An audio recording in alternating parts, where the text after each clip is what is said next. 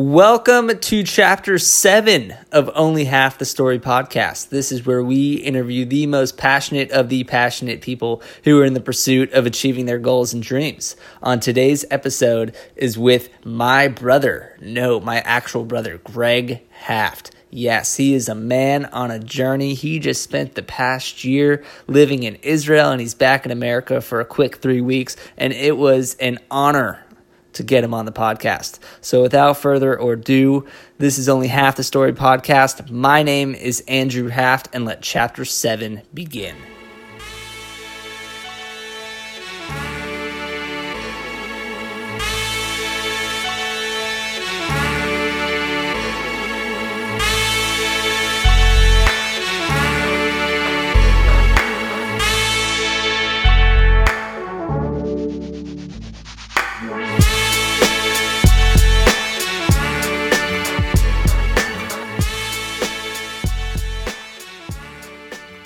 And we're on.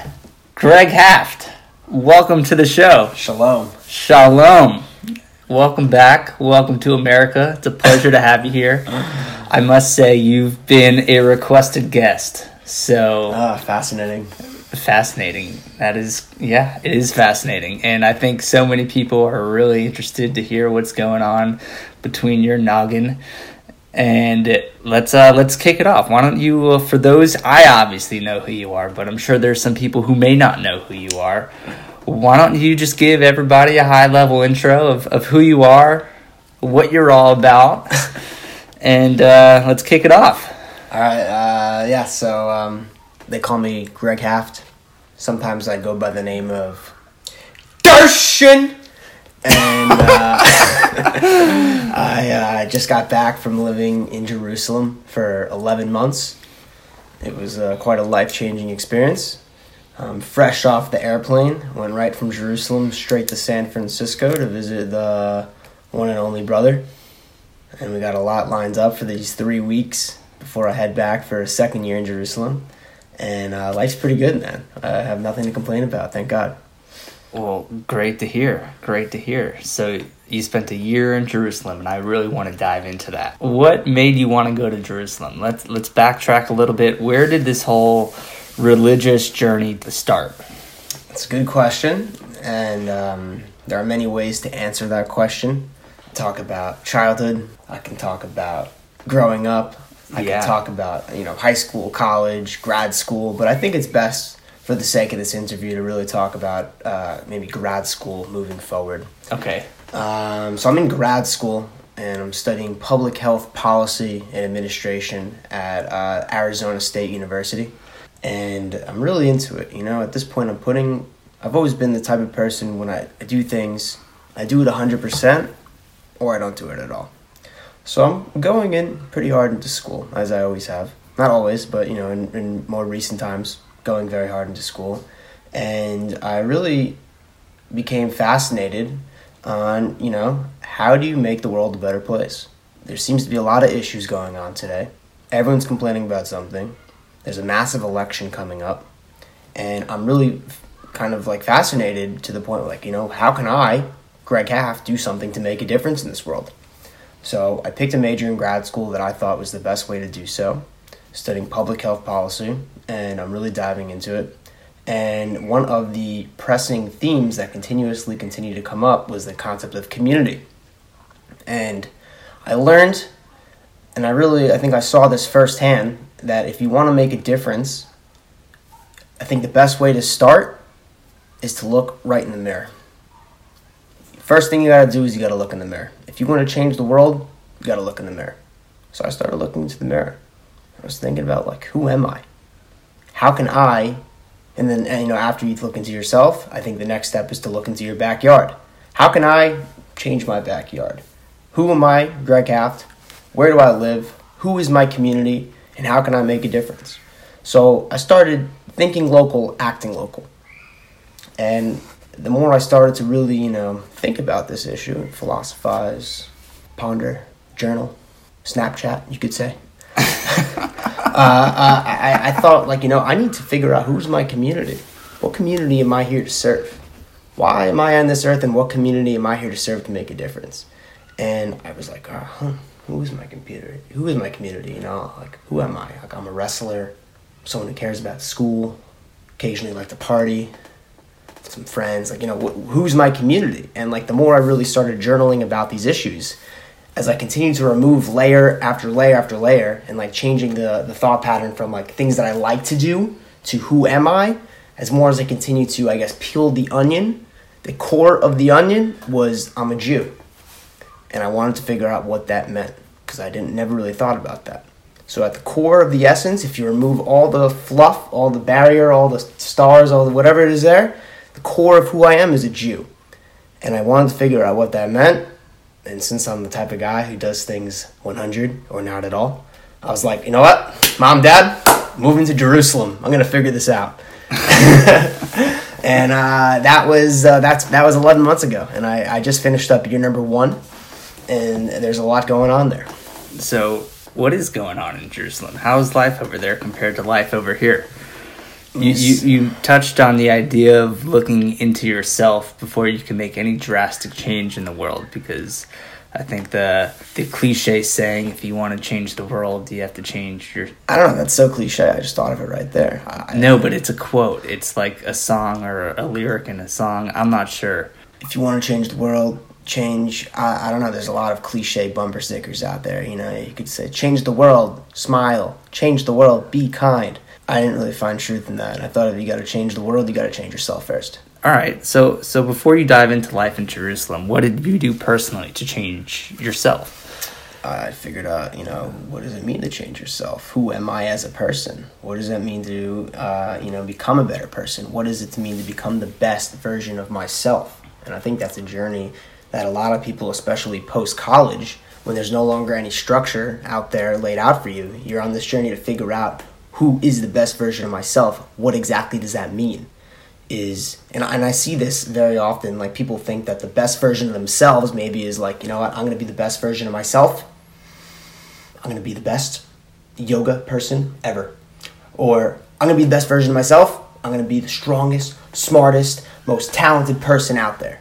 And I didn't really find that to be the case. I saw the truth in being the, be- the best version of yourself was to really look into like peel out separating things from who what you do versus who you are. And for me, it's being a Jew.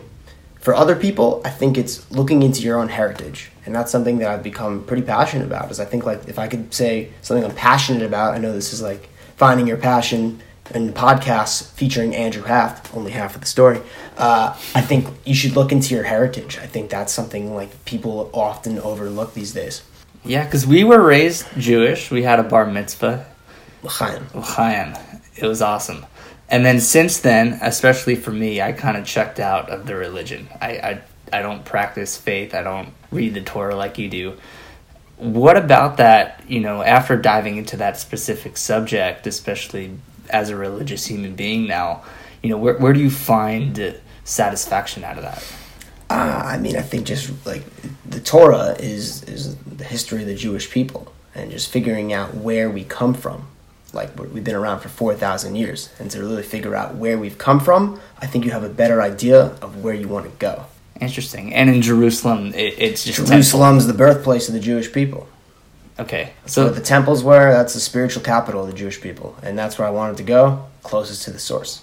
Closest to the source. So describe what life is like in Jerusalem. What's what's an average day for for Gershon Haft in, in Jerusalem? Gershon Haft. Uh, that's weird for me to call you that. you can call me Greg, obviously. I'm gonna call you Greg. What's life like in Jerusalem for Greg Haft? Okay. Um, well, in comparison to like in comparison here, to the secular world here in America. Okay. Um, so it's it's a full day. We're talking 14 hours, and it's a, I'm a full time student there. Uh, I also have three jobs out there, so it's also a balance of finding you know the work study life balance. But my primary focus there is uh, to be a student, and I wake up 5:30, 5:45 sometimes if I hit the snooze button. And, uh, I go to this. Uh, it's the first. The first move of the day is I go to uh, the mikvah, which is like a spiritual bath. It's essentially like an ice cold tub of water. That's the first move of the day. Uh, and then after that, is that a like a tradition there? Is that what everybody does, or is that just how you start your day out there? most people out there doing it. Okay. It's it's probably more of a religious thing, but it's pretty common. What, what about that is religious? Because I do that every morning as well. But I just don't tie it to religion. I just take a cold shower. It's like it's a, a- great way to start your day. It's a great way to start your day. It just wakes you up. That's really the whole purpose, and it's like just like a spiritual cleansing type of process. If you really like, like I, I guess it's all a matter of like what you think about when you're going into this spiritual uh, mikveh. Okay. Can you can you elaborate on, on how it is religious though? Like what about taking a cold shower ties to No, it's not a cold shower. We're talking like a natural flowing body of water into a hot tub in the ground, and it has to be certain dimensions, and the water has to come from a specific place, and it's it's set up a specific way. But the the intent that you have is in, is like you're like every single time that you're dunking into the mikveh, and I think other religions do this too. It's like you're like re-purifying yourself for the day. It's like it's a new day, it's a new chance, It's a fresh new, start. new day of opportunities. Yeah. Interesting. All right, so you take your cold you take your cold plunge. Yeah. Then what? Then I'm coming back to uh, the yeshiva, which is the school I study at. It's called Mayanot Institute of Jewish Studies, and I have some some food. You know, then I have some food, and then I go to the first class of the day. It's this class called Chassidus, and then after Chassidus, we have a prayer service, which takes around an hour. Then after prayer, we have breakfast. Then after breakfast, we learn the Talmud, which is Jewish law and then that takes up the whole morning. And then we have lunch, and we pray again, and then there's a Jewish philosophy class, then there's a halacha class, and then there's Hebrew class, and uh, that's 12 hours of the day, and then the other two hours is there's 14 hours is uh, the study hall, which is like time for review. Really? Yeah. And and who else are taking these classes with you? Just other Jews around the world? What's what's the demographic of your your school? Yeah, so, so the school is there's 70 guys, ages 18 to 35, sometimes older, coming from all over the world. I mean, it's an English speaking school, so it's primarily guys coming from the States, Canada, South Africa, Australia, UK, and then there's always a bunch of people in between there um, Peru, Hong Kong, anywhere really in the world, all coming to uh, Jerusalem. Wow. That's awesome. So you, so you've really had the opportunity to meet other Jews from around the globe. What is the cat And the coolest part is like they're all on a very similar journey as Yeah. what I'm doing. What is the catalyst for your fellow students to take a similar path that you are? Like, I know you know how you got to where you are today, being in Jerusalem. Have you found similarities with the other students that you study with? Yeah, I think it's pretty safe to say that if you're there, you've probably had uh, an interesting life. You, you've uh, you're literally looking for uh, the uh, the acre, the the really depth of like what what life is all about. It's definitely some spiritual people there. Can you describe what it's like to live as a spiritual person? It feels healthy. You know, I think if we're gonna tie it back to uh, public health, I think there's like the health triangle. What is it? Like mental health, physical health, spiritual health, psychological health. That's four. Sometimes it's a triangle. Sometimes it's a rectangle. And I think it's uh, a diamond. it's a diamond. Yeah, There it is. I studied hard. It's a diamond. And uh, I think I was focusing a lot on the physical health, the mental health, the psychological, and I, I never really took the time to invest in the spiritual. And I, I definitely feel more complete as a person now that I've invested and taken a look into this side of me. Really? Yeah. Yeah, so so tying the religion aspect to your life, now how does that want you to influence your community? So tying it back into the community, I think I have a better sense of who I am. And now that I have a better sense of who I am, I feel like I have this responsibility to help my community. Because, I mean, if we're going to tie it back to the beginning of the podcast, if you want to change the world, you first got to change yourself. Then you look out the window. Then you look into the community. Then you look into your state. If you want to use the American, if you want to use America as an example, community, state, country, society at large. I think you got to like work outwards. So now that I've kind of figured out who I am as a person, what type of lifestyle I want to live, with where I would like to live. Actually, I'm still working on that. But uh, you know, what type of lifestyle I want to live, who I am as a person, what my values are. I feel I feel comfortable going into a community, and I'm preparing to lead. Preparing to lead the community. How so? Um, I don't know whether it be I'm involved with a Jewish community center, whether I'm involved with being a leader, uh, with like setting up Jewish events on the public level, on the private level, um, whether it be helping businesses on this local level, uh, just being focused on myself, my family, and my community at large. But I plan on being in a Jewish uh, area for sure. Okay. Yeah, that that that was my next question is because once you look into the mirror, the next step is to think locally. Yeah. But not every local community is necessarily a primarily Jewish community. So how how It doesn't that- have to be, you know, like uh, re- like everyone around you is Jewish. I mean, I, I still see myself at this point living back in the United States. I don't necessarily see myself living in Israel, but yeah, there's. I mean, I, I as much. I also want to help other people, but I think if in order for me to help other people, I gotta like make sure my community is strong. Not just like only I don't want to like sound tribal, like oh you know if you're not Jewish I don't want to help you. But I think if like if a strong Jewish community is united, we can help other people. Okay. Okay. So what do you want to do to help people? Can you give an example? Uh, I think in today's society there is a lack of public discourse per se, and I think by focusing on things that we have in common and really focusing on ways to unite each other, I think you can create a platform, a community for people to talk, to have events, to celebrate milestones. I mean, in the Jewish world, whether that be someone's bris, whether that be someone's bar mitzvah, bat mitzvah, wedding, everything in between, grandparents' birthday, your birthday, your uncle's birthday, whatever it is, I think getting a community involved and really having a larger network, I think that will help the individual strive and become better people. I could see that. Yeah, for sure. Because at community, you, you mentioned this earlier today, and I, it was something that stuck out.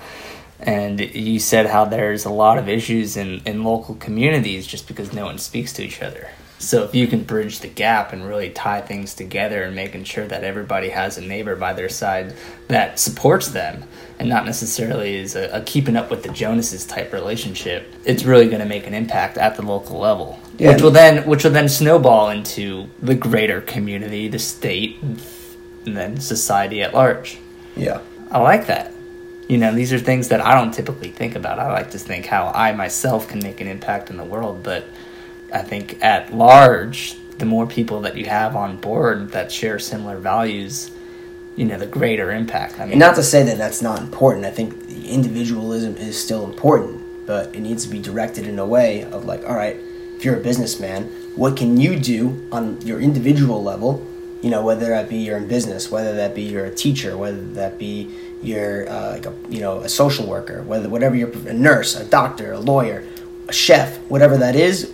How can you use your unique talent that only you can do to one help yourself and then two help your community? yeah, okay. I'm picking up what you're putting down. Uh, One thing I wanted to ask you about is your concept and, and principle of discipline, because you're you're all in. I mean, I'm looking at you right now. You got the frothiest beard I've ever seen in my entire life. You're wearing a yarmulke. You're you're you got a Torah next to you. It's getting myself in the right mindset. I'm nervous for this interview, bro. You're you're a big guy. Half to the half to only half of the story podcast. I'm a little nervous. This guy is maybe grew up next door, next bedroom over, but he's a big deal now. let's not let's not get it that far. But I'm curious because you're very disciplined to what you're passionate about.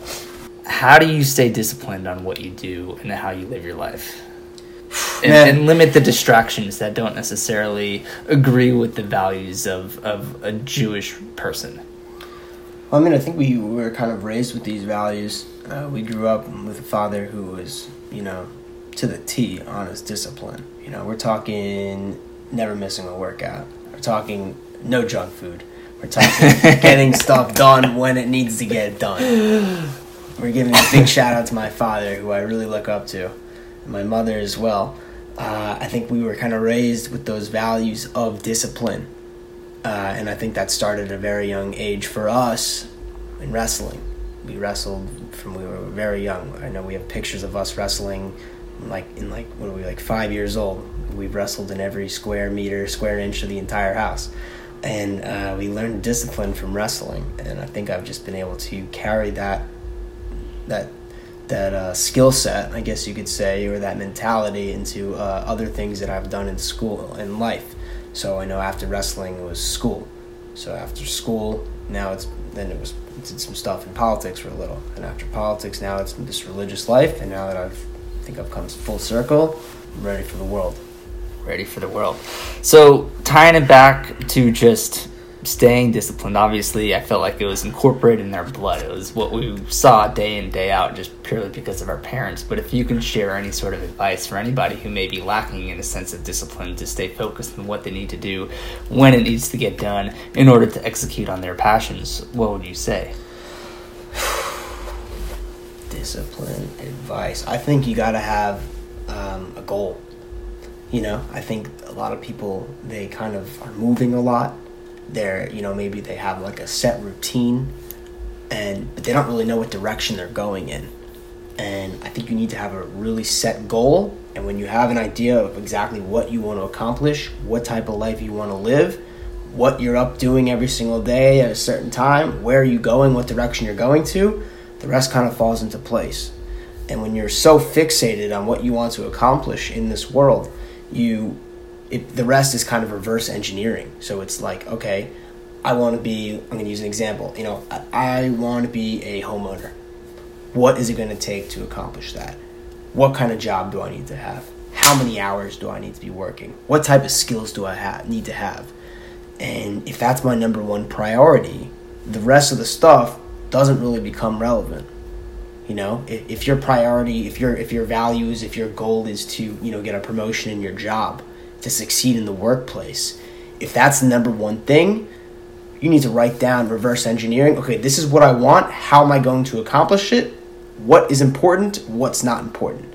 Um, I know something that you have in, in your in your home that I really admire is you have on your mirror. It says "Win." What's important now? I want to give credit to the one and only Julian Samuels to that. Camas Washington paper makers. but yeah, absolutely.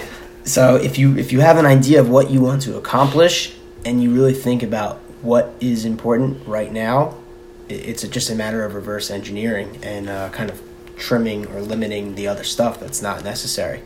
But if you're just you know wanderingly, if you're wandering aimlessly, have no direction, you gotta first thing you gotta do is write down what you want to do because otherwise you're to continue to wander aimlessly and you're not to see progress. Definitely. I think that's that's valuable advice that anybody can can really relate on. So thank you for that. What is you, you touched on this a little bit, but what does the future for Greg Haft look like? Yeah, so I'll give you in three bullet points to simplify. We're talking Jew, number one, and that's something that I'm still figuring out. I want to figure out what does it mean to be a Jew. So I'm going back for a second year. I know that for me, that entails you know becoming a little bit more fluent in uh, the Torah, becoming a little bit more fluent in the Gemara. I want to be fluent in Hebrew. I think that's a skill that I really want to pick up on for many aspects, whether it be education of my future children, uh, also in business aspects. I really admire the country, the state of Israel. So I want to be able to go back and forth at points in my life and know the language, know the culture, really feel connected. So that's my number one priority right now. Uh, my second priority is one day I would like to go back to being a small business owner, and uh, that's something that I picked up in college when I had that, that business. And Move it or lose it. Can we yeah. touch on that? Can you share your experience with Move it or lose it? Because I thought I I thought that was the coolest thing ever, and I'm honestly disappointed that you stopped Move It or Lose It because it was it was awesome to be a part of it from a distant view, and I I honestly saw it only through social media and maybe worked with you a few times during that experience. But can you share how you started Move It or Lose It and and kind of how it got to where it was because it got pretty big at the University of Arizona. It got pretty yeah. I was really good. Uh, I was lucky, thank God. Um, move it or lose it. You know, I, I, I picked up Move It or Lose It when I started to realize that I did not want to become a physician. Uh, I was going 100% into becoming a doctor, doing, doing the reverse engineering, only to realize that this is not really the lifestyle that I want to live. But there was definitely a problem there because I had just done, you know, three, four years of college working towards a major, working towards a life in which I didn't want to do. So obviously a big question was coming to my mind how am i going to make a living? I was so scared. I was like all right i gotta find a solution.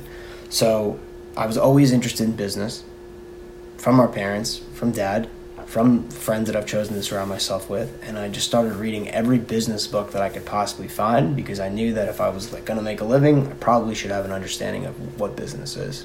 So i had a summer off in between semesters and I read a bunch of books. I was inspired. Uh, there was a few books that really stuck out. Think and Grow Rich by Napoleon Hill was probably the number one. And you know, I just like you know what, what can I do to make money based on the things that I already have? Had a pickup truck. I had known throughout summer after summer that everyone is always calling me in the summer to help them move, and I was like, you know what? I don't know how I came up with this. I really want to like reread my diaries, uh, but I, I, somehow came up with the name "Move It or Lose It," and it just started uh, very local in the streets of Tucson, uh, and it started on my Snapchat account, and just me helping people out, saying "Move it or lose it," and I, I would come up with different scenarios, and it just kind of spread via word of mouth at first, and then as it started to get bigger as the summer progressed, I started taking advantage of uh, social media marketing, uh, whether it be on Facebook, Instagram, LinkedIn, whatever it was. I just was promoting it local. I used post-its, like you know, signs on the mall, uh, on campus. Student moving service, thirty dollars per hour per mover. Call now, not now, right now. You know. uh, and it, it, it picked up some steam. You know, I had six employees at one point some great guys out there, and we, we, we took off. I had the business for half a year. Any any specific challenges that you recall that that really qualified as deep learning lessons throughout that experience? Yeah, when you are the CEO, everything is on you. The wins, the losses, the in between, the phone calls, the complaints, that takes a lot of heat. Making sure your employees are happy, that's a big responsibility that I think every uh, business owner has the responsibility to do to make sure that they're paid right. I mean, I had guys working for me in 100 something degrees in Tucson, Arizona. So making sure that they are hydrated, safe, that was an issue. And just happy overall, making sure the customer was happy, making sure my employees were happy, and making sure that I was still having a good time um, I think the one of the, like, the lessons that really helped like inspired me to do other stuff was I you know I had this business and I was really trying to file the LLC and take it to the next level, but a challenge that I noticed, which I had never really thought about, was the the issue of bureaucracy at the local level and dealing with all the unions, the moving services that I would have been required to do by the government, the safety regulations, and after meeting with a few lawyers, I really came to the, I came to the realization that starting a business is a little bit more difficult than I had thought, and maybe especially where I am in life now is not the best time. So that was a lesson that I learned, um, but I think when the time is right and I am really ready to take it seriously, Bezrat Hashem, the help of God, it's going to be awesome. All right. Well, thank you for sharing that. I think any entrepreneur could really learn from the advice that you just shared. I'm really curious though, because in the in in the response that you just shared, you mentioned that you wanted to not become a physician anymore, which I think is really interesting because in the stereotypical Jewish realm, the Jewish upbringing, it's very typical to graduate high school as an honor roll student go to some real prestigious school, get a real prestigious job, whether it is becoming a physician, a doctor, a lawyer, or or a business owner per se. What made you not want to work in healthcare as a as a practitioner anymore? yes, that's a good question. When you're giving it your all, and you realize that you're not happy, you realize that something's missing, you're really hesitant to move forward. And when you're working, you know, 14 hour days, whether it be in the library all day studying these rigorous chemistry, anatomy, physiology, biochemistry classes, and you're really not enjoying it. And then on your free time, you're shadowing doctors, physicians, physician assistants, and you're really just not really connecting. You really start to question if this is what I'm here to do. Is this my purpose? And I didn't think that this was it. And the more I got an exposure of what the physician is doing, and not to not to take credit away from what the physicians are doing. I think they are huge ass. They are key members of society. They do an amazing job. Some of these doctors, nurses across the spectrum are doing amazing work out there, and God bless them. It was more of a matter was this is a big commitment. This is not what is going to make me happy. I can't move forward, and that was a very tough decision, and it took a lot of guts to turn away to, to move to put the brakes on on this because I easily could have gone forward and lived a life that was not necessarily satisfying for me. Definitely. So, so when you stopped wanting to become a physician, the opportunity cost of not making money simultaneously is, is something that haunted you. It was something that wasn't necessarily ideal. For sure. I mean, we grew up with parents working all the time. I wasn't gonna. You know, I, I saw what hard work was, and I wasn't gonna, you know, just drop out, you know, change my path and not worry about, you know, how am I going to make a living. That was still something that remains a priority for me. It just was a matter of this is not the type of living that I want to make. This is not the type of life that I want to have. So it was a matter of shifting into something that I found to be more interesting and that really more resonated with me. Okay. And uh, also, you're to follow up on, on the other question you talked about, you know, the typical American Jewish home and how, you know, the the life the life is set out. It's like you're gonna go to school, honor roll, you're gonna get into the best college ever, you're gonna get a prestigious job. Uh, it's a relatively new concept, and I think this past year after studying Jewish history, it's something that is really unique to American Judaism, specifically in, in the post-Holocaust era, where American Judaism is pretty broken as a whole. When you say that, you know, we didn't have this upbringing, that's pretty standard across the board for American Judaism. Uh, I think that the Holocaust is a very traumatic event for Jewish people as a whole. And I think we're in this period right now of like on the rebounds where because there's a lack of a spiritual connecting type of environment for the Jewish people. I mean, if you look at like synagogue attendance across the board, intermarriage rates throughout the United States, Jewish people in America are not doing too well. You can look at all the Pew Pew Research analysts on it. There's it's pretty broken. I think that there is a missing part that a Jewish person is looking to fill, and I think it's being misdirected into this career.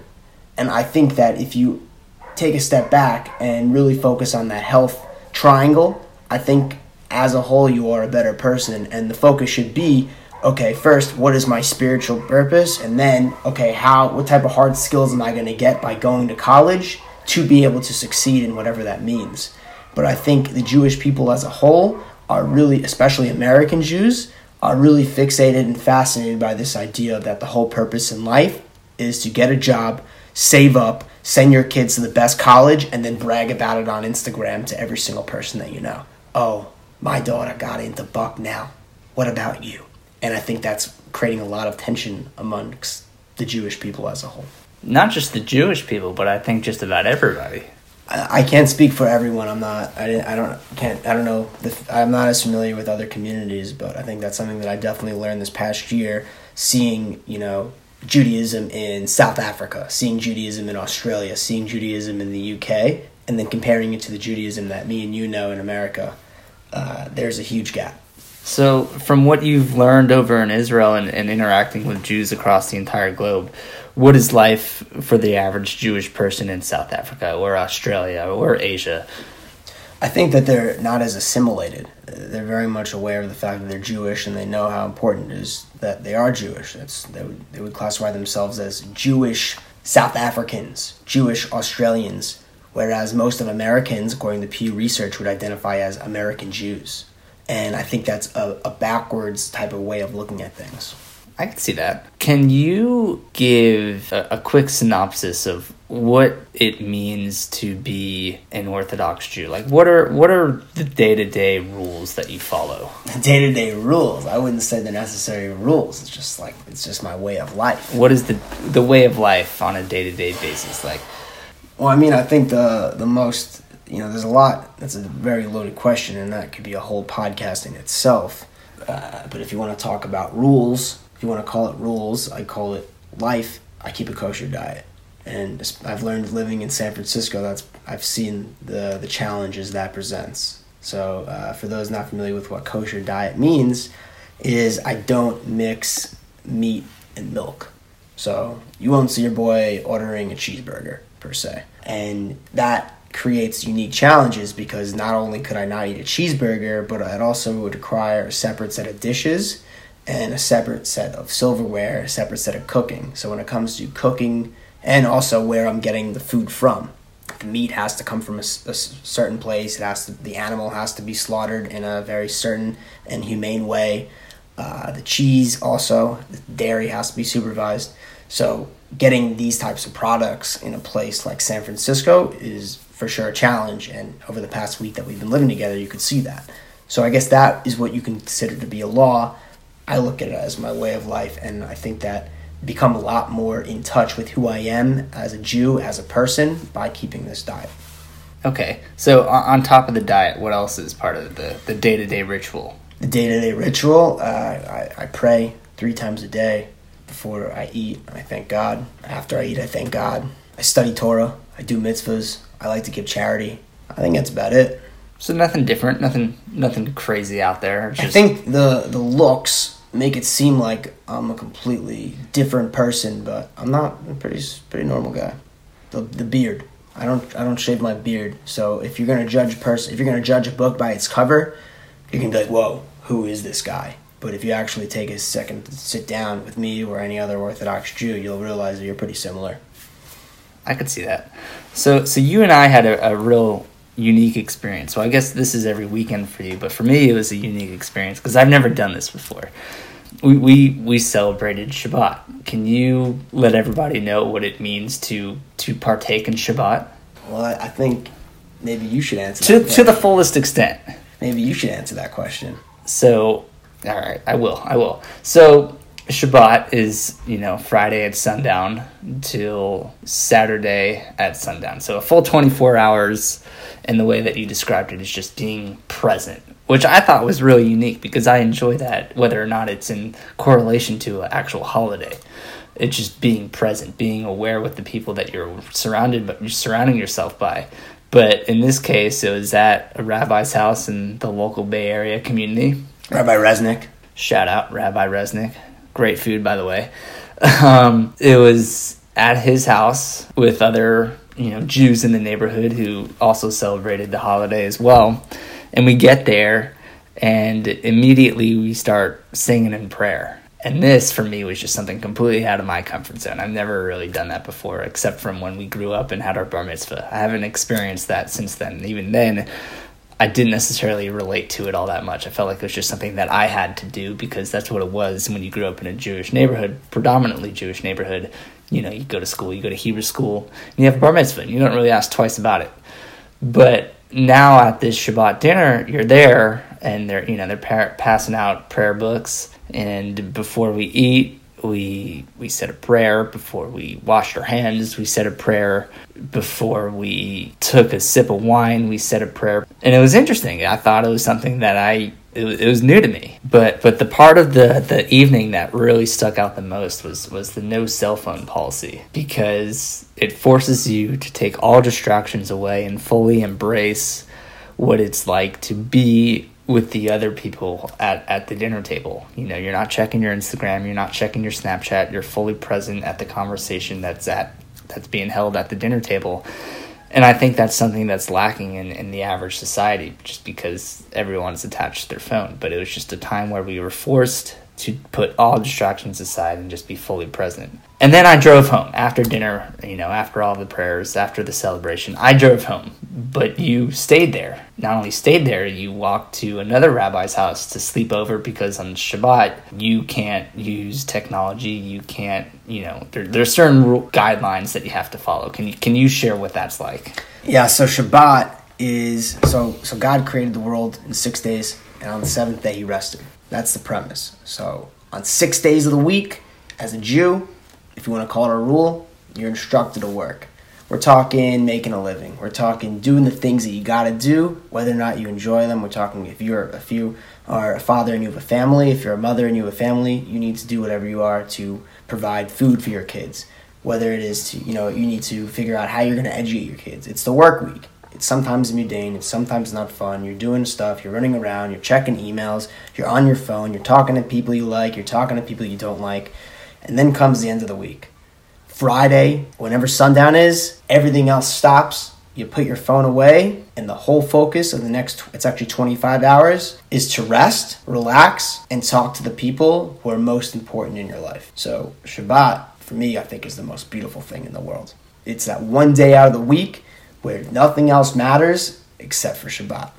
So we had that dinner experience. That for me was a very special opportunity. I was I loved having the chance to share it with you, especially in your hometown. That was a really beautiful thing for me. And and and that was that. I mean, we went around the table, we shared what's going on in your lives. Everyone gave an update. We got a chance to meet other people in the community. It gives you a chance. To, sometimes you're really self-absorbed. You get a chance to see what other people are doing, so you don't become so obsessed with yourself. Um, you know, we have all these things: iPhone, iMac I this, I that. It gave you a chance to look outside yourself and see what's going on in your local community, which relates back to the beginning of the podcast. And it, it's it's an amazing period of 25 hours. I mean, so you got to experience the highlight, the Friday night. I think that's the best part. Everyone likes it.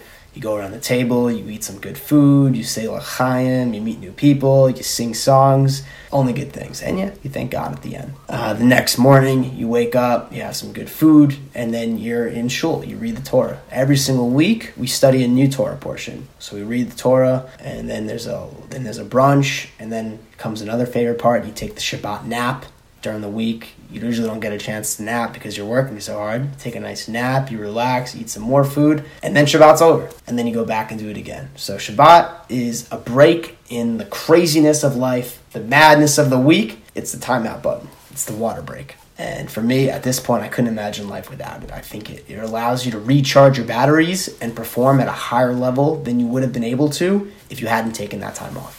Well said. You know, I can only relate to what I do on a day to day basis, and I can definitely see how it, it is crazy. I mean, working a job, a, a full time job in America, it's definitely part of a rat race where, you know, you're getting pulled into so many different directions. You're answering emails, you're taking phone calls.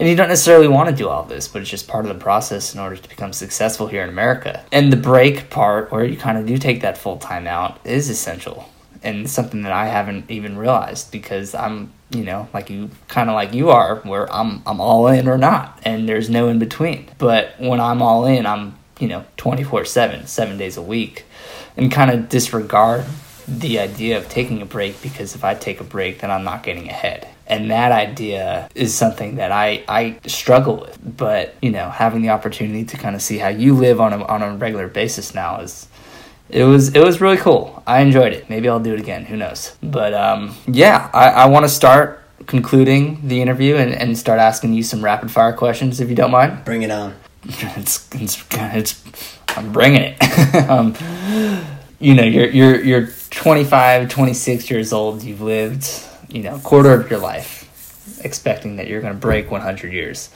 If you have any kind of advice for your younger self, what would that be?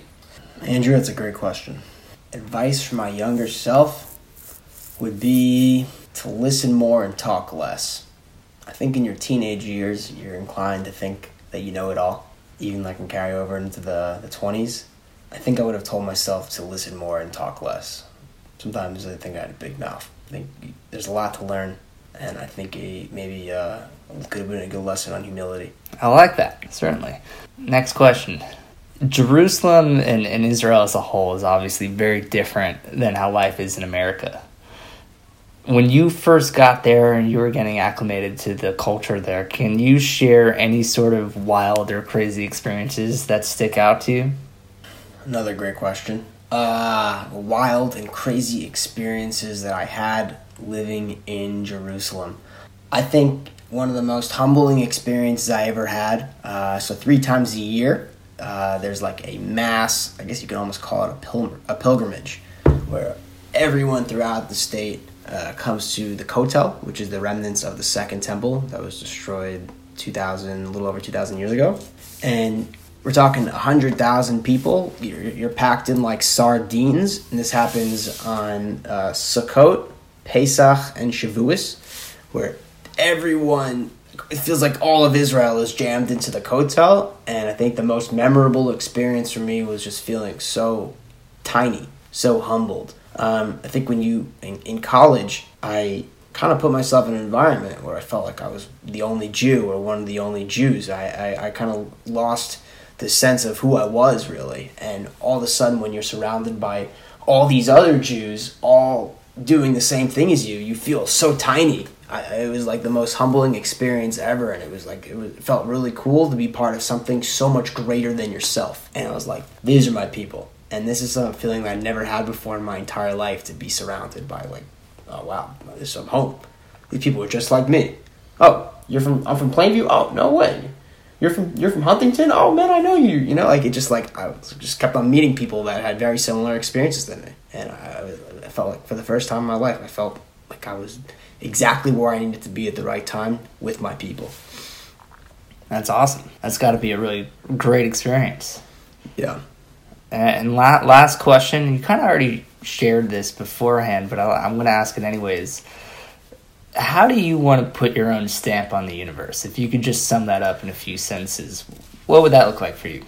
Stamp on the universe. You know, I think if you would have asked me this question a couple years ago, I would have like said like, you know, I want to be like this massive CEO and have my name every single where I go. But I think honestly, I just want to be someone who uh, was a good person, and I just want to be someone who was like a proud member of the community, someone who really did made a strong effort to give back, to give to others, and to have a really beautiful family. And I'm just that's my small part contribution to the world. I love it. All right, brother Greg Haft. Andrew, Chevra, Achi, as we say in Israel. What does that mean? Achi is my brother. Geva, my brother. All right. Well, thanks for thanks for being a part of Only Half the Story podcast. Oh, it's an honor.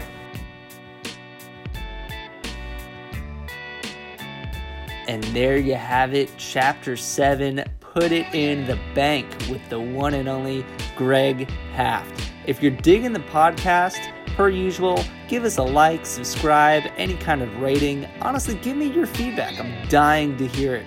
Share this with the world, by the way. That'd be kind of cool. My name is Andrew Haft. This is Only Half the Story podcast, and we'll see you next time.